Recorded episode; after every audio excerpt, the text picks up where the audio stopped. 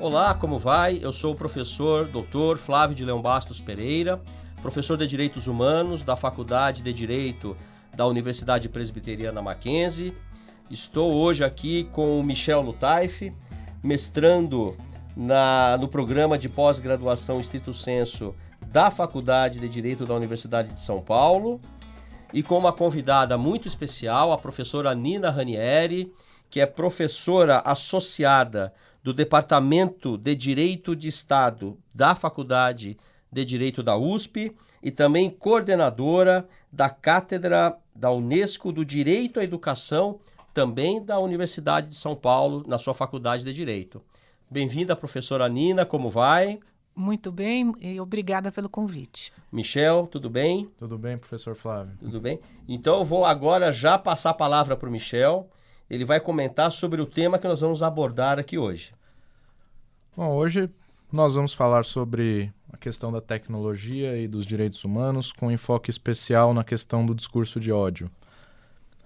É, essa conversa de hoje se insere no contexto do grupo de pesquisas de políticas públicas como instrumento de efetivação da cidadania, aqui, aqui da Universidade Presbiteriana Mackenzie.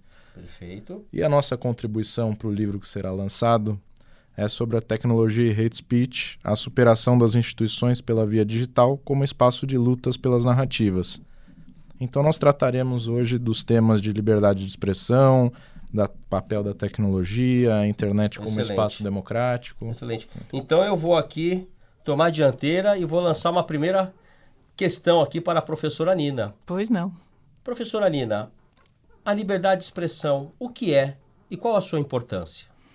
Bem, eu vou começar falando do que é liberdade de pensamento, para depois chegar na liberdade de expressão e depois, em seguida, abordar a temática que o Michel já apontou, que é o discurso de ódio. Excelente. Bom, liberdade de pensamento é, é uma das liberdades chamadas comunicativas e cada um pode pensar o que quiser. É, quando ele expressa o que ele pensa, nós saímos da liberdade de pensamento e vamos para a liberdade de expressão. Ok. Aí nós já temos limites. Ok. É, quando se passa é, da exatamente da elaboração mental ou dos sentimentos para a expressão verbal, escrita ou por meio da tecnologia, nós temos todos os limites uh, relativos à proteção da dignidade humana. Excelente. Então, não há. Bom, uh, Flávio, você é professor de direitos humanos, não é? Não há direitos absolutos. Perfeito. Então, não se pode falar de liberdade de expressão absoluta. O limite é sempre o limite que preserva a dignidade humana. E o próprio uh, Supremo o Tribunal, nosso Supremo, Supremo Tribunal, Tribunal Federal. Federal. já fixou isso há anos atrás no famoso caso Elvanger. Perfeito. É, a liberdade de expressão para onde começa a dignidade da outra pessoa. Então, quando nós estamos falando em discurso de ódio especificamente, é, o fato de uma pessoa é, consigo própria pensar é, a respeito de grupos, coletividades, é, é, de uma forma é, que ataca esses grupos e coletividades, mas ela não expõe, isso é okay. algo que o direito não pode é, punir ou reprimir. Agora, okay. no momento em que isso é expresso, é, aí o Estado e o direito passam a ter um papel. Okay. Se essa expressão é, de fato provoca um ataque à dignidade de um grupo de pessoas em razão de cor, raça, etnia, religião, uh, gênero. Okay. É, aí nós estamos falando é, já de uma liberdade de expressão além dos limites estabelecidos pela nossa Constituição, é, que preserva, acima de tudo, como unidade de sentido, a, a própria dignidade humana. Agora, se essa expressão vem acompanhada de uma incitação contra esse grupo, aí nós temos o discurso de ódio. Então, pelo que a professora está colocando, a liberdade de pensamento em si é vital para uma sociedade plural. Sim, claro. Porque falamos aqui de liberdade de pensamento religiosa, jornalística, Claro. artística, etc. Claro. Entretanto, exatamente é destinatário desta proteção, também por uma outra perspectiva, os grupos que podem ser atingidos no exercício desse direito, não é? É, quando ele é expresso de uma forma eh, que ataque esses grupos e vem acompanhado de incitação ao ataque, Perfeito. nós estamos diante do, do, do discurso de ódio. Se não houver incitação ao ataque, não se caracteriza, de acordo com a, com a doutrina, o discurso de ódio. Mas nós temos aí eh, problemas relativos à liberdade de expressão propriamente dita, quando Ok. esse eh, não é discurso de ódio, mas eh, ultrapassa os limites eh, da liberdade de expressão. Puxa, e isso é muito importante para a cidadania, para a concretização da cidadania. A possibilidade de se expressar, não é isso, Michel? Mas com certos limites. É isso. Nós estamos vendo, estamos acompanhando cada vez mais, inclusive liberdade de expressão na questão das eleições. Ok. O uso da internet, principalmente em períodos eleitorais, tem sido extremamente potencializado. Né? Inclusive, o próprio Tribunal Superior Eleitoral está editando, está cada vez mais preocupado em editar normas que regulamentem é, Esse exercício. esse exercício da cidadania em períodos eleitorais. Mas eu não digo só em períodos eleitorais também. Hoje a gente tem debates travados no Congresso, por exemplo, e cada vez mais a população participa. A internet serve como ferramenta para isso e, Perfeito. enfim. Então, professora Nina, o Michel traz aqui um elemento novo nessa nossa abordagem, que é a tecnologia, a internet. Pois é, ah, o discurso de ódio é algo eh, que acompanha a humanidade há muitos séculos. Perfeito. Nós temos na história, e você eu sei que é um pesquisador desse assunto, eh, inúmeros exemplos de discurso de ódio ao longo da história que serviram para justificar a conquista do poder, a, a manutenção do poder, O extermínio, é, o não é, extermínio. E, então, isso não é um dado novo. O dado novo é que a tecnologia da informação e da comunicação, rompendo as barreiras de tempo e de espaço, tornou essa agressão, estamos falando de discurso de ódio, é, altamente é, globalizada. É, eu- Aumentou a eficácia, né? aumentou a eficácia e o alcance. eh, de tal forma que eh, depois se reparar esse dano, eh, no caso de uma fake news, por exemplo, que ataque um grupo, eh, isso eh, eh, requer também uma, uma solução globalizada, né? Perfeito. E, e há outras, além da- da- do rompimento das barreiras de tempo e de espaço, da imediatidade, do alcance, há todo um problema relativo à, à identificação daquele que inicia a propagação eh, desse discurso de ódio. Né? Embora seja possível rastrear a máquina, eh, o computador de onde saiu, Pelo IP, né, talvez? pelo IP, é, mas há a possibilidade de criação de falsos perfis, etc. Um outro problema que eu vejo, que diz respeito à atuação do Estado, o Estado preponderantemente é o protetor de direitos humanos, quer dizer, é, é, a- a- ao Estado cabe fundamentalmente essa proteção.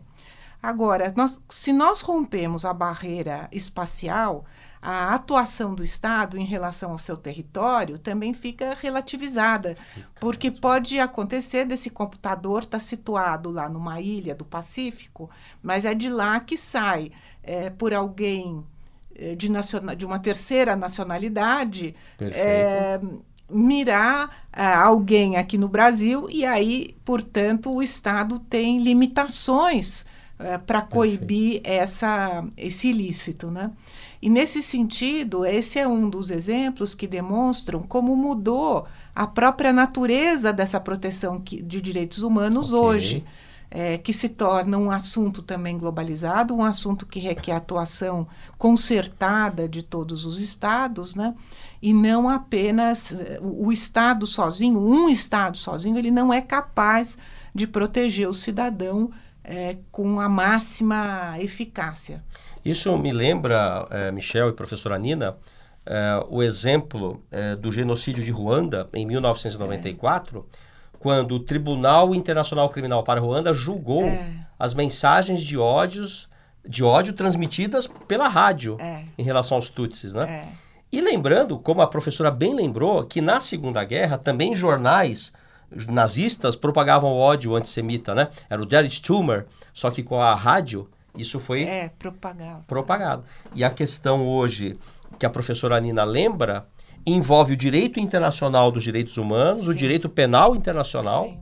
e a colaboração entre os estados, não é? É, que é fundamental. Como é fundamental no caso do tráfico de pessoas, é, do, do tráfico de drogas, de todos esses ilícitos, armas. perfeito, perfeito. É, um Estado sozinho não consegue. né? Eu quero lembrar que vigora, Michel, é, na Europa, a convenção, o protocolo adicional de Estrasburgo, adicional à Convenção de Budapeste.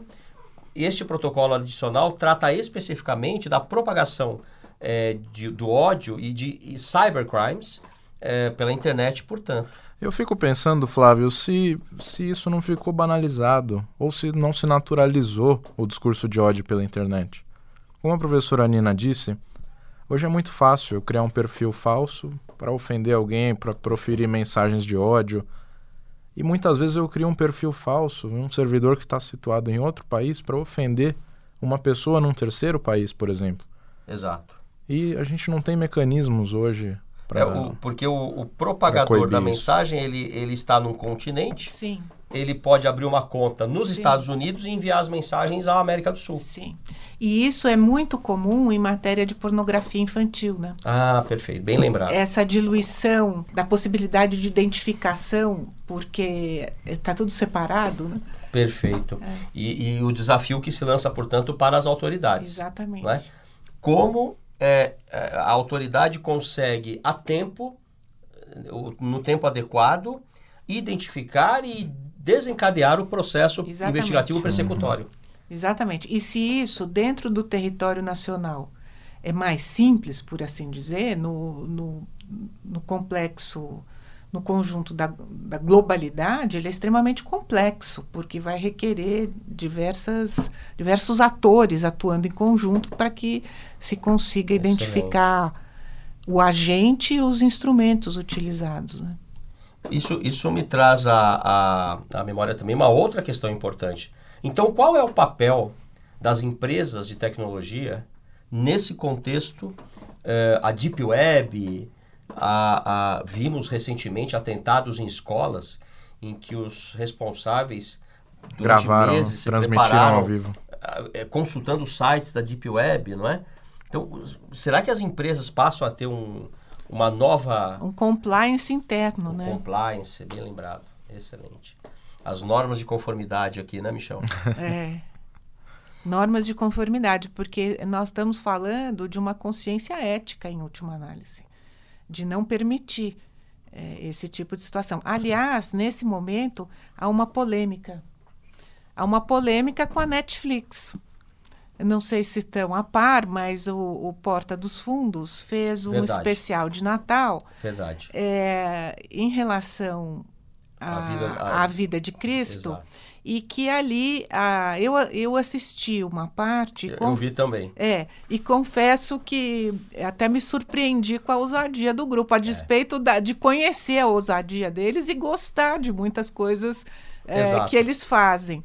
Mas nesse caso, quando eu vi a primeira vez, eu, eu realmente, puxa, mas é- dessa vez é, é, também. eles foram ah, ousados. Mas eu estou dizendo isso pela seguinte razão.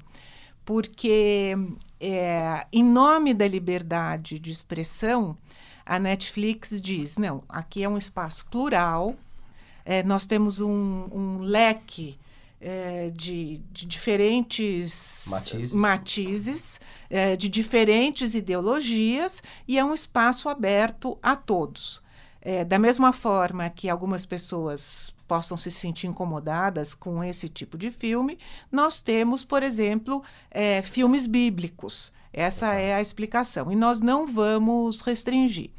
E o, o, o, Porta dos Fundos, por sua vez, deu uma declaração dizendo que o número de assinaturas contra o filme mostrava exatamente a grande audiência que o filme tinha tido e que, portanto, isso, na opinião deles, era algo que mais valorizava do que propriamente criticava a obra.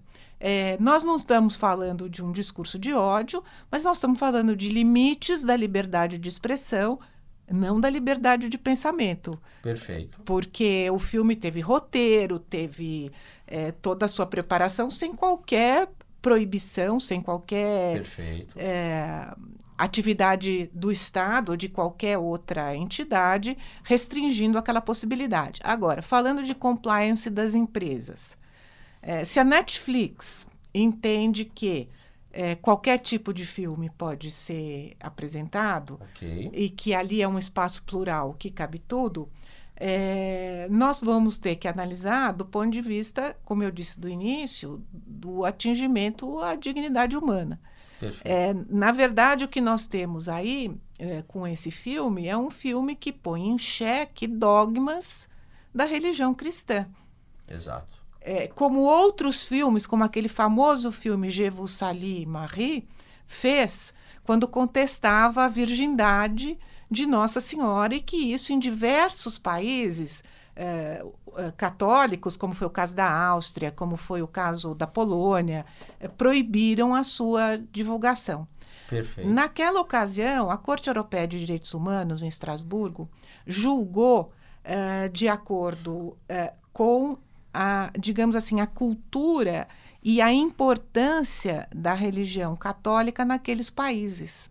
Então, no caso da Polônia, que era extremamente católica, e no caso do Tirol, extremamente católico, uhum. foi aceita a, a, a, a, acusação contra o Estado que não deveria ter permitido. Agora, em países como a Inglaterra, por exemplo, a corte não julgou que seria o caso eh, de condenar o, o, o, Estado a qualquer tipo de indenização por omissão, etc. Então, o que a corte diz é que, de acordo com o estágio uhum. de evolução da sociedade, esse tipo de filme eh, pode ou não eh, ser veiculado livremente. A consideração ao contexto religioso, cultural, socioeconômico do país é feita. E lembrando que a Corte, o, o, a Corte Interamericana de Direitos Humanos também recebeu o seu caso Jevus Salimari contra o Chile. E também eh, houve ali um debate acerca do da possibilidade. possibilidade. É, eu, eu vejo esse filme do Porta dos Fundos com o mesmo digamos assim, é o mesmo tipo de conteúdo, ele não é, ele é análogo, ele não é idêntico. Sim, sim. Mas é, são filmes que põem em xeque dogmas da, da, cristandade. da cristandade. E eu vejo aí, professor, uma linha muito tênue entre liberdade de expressão Exatamente. e censura. Né? Até que ponto isso é liberdade de expressão ou censura? Vai depender do contexto ou não vai? Teve várias tentativas pelo menos nesse caso do Porta dos Fundos, de censurar judicialmente o filme. Muitas pessoas pedindo pela via judicial para que isso fosse retirado.